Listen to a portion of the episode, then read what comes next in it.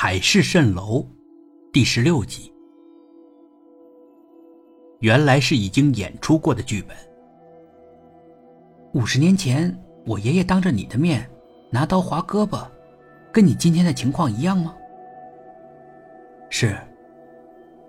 我爷爷他也是毫发无损，也是因为他身体里有个什么宝贝。是。现在你说你也有那个宝贝，那么，我说，我正在遣词造句的时候，老爸打断了我。我的宝贝是你爷爷传给我的，我就是想弄明白这个问题。哦，而且我会把这宝贝传给你。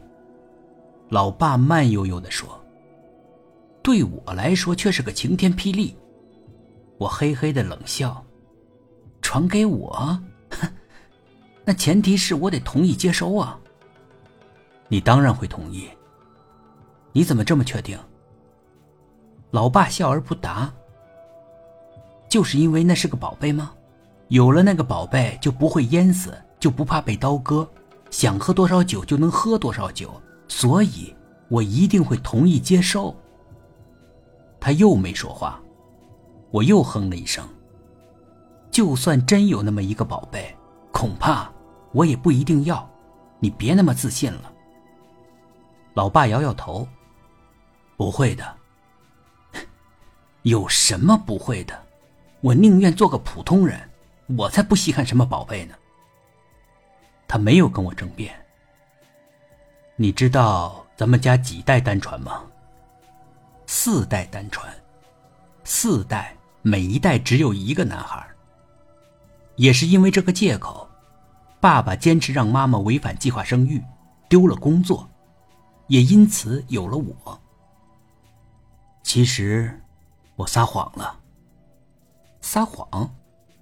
嗯，不是四代单传，而是十五代单传，到你这儿，已经是第十六代了。我有点惊讶。十六代了。嗯，是的，十六代了。每一代只有一个男孩。哦，那个宝贝也传了十五代。不知道为什么，一种强烈的反感油然而生。传了十五代，因此我就必须接受吗？不一定吧。你当然会接受。为什么？因为，这是你的命运，我的命运，我的命运应该掌握在我自己手里，不能别人说了算。我想干就干，不想干，谁说也没有用。别说什么传了十五代，所以我就必须延续下去。我不接受这样的道德绑架。我越说越气，声调越来越大，最后摔门而出。我打出租车。回我宿舍睡觉了。我睡得并不踏实，各种我从没想过的影像出现在我梦里，野蛮生硬。我很早就醒了，我给自己泡了杯咖啡，坐在椅子上思考起来。老爸身体里到底有什么宝贝？怎么能有那么强大的功效？刚割的口子怎么那么快恢复，还不留一点痕迹？这宝贝真是古怪，还有，这宝贝有什么用呢？为什么我们家要十六代单传呢？没有一个问题我能想得通。我发现，我的脑子更乱了。本集故事播讲完毕，点击上方的订阅，订阅不迷路。